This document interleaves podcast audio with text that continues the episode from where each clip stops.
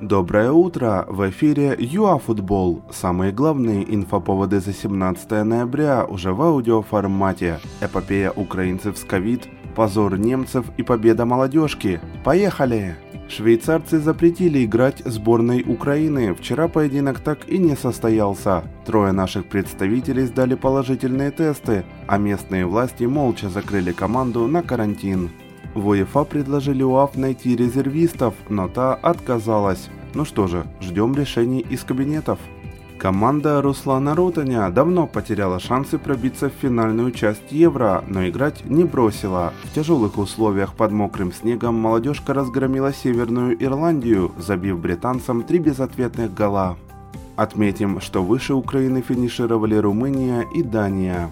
С 30-х годов прошлого века немцы не проигрывали так крупно в официальных матчах. Испания испепелила Германию и вышла в плей-офф Лиги наций. 6-0 – это нечто аномальное для Бундестим. А также отметим, что Франция обыграла Швецию и тоже вышла в финал четырех. Португалия одолела хорватов. Играл вчера и Люксембург, но без Жерсона Родригеса. Причину можно угадать с одной попытки. Напомним, у Цыганкова и Сидорчука тоже обнаружили ковид буквально на днях в лагере главной команды страны.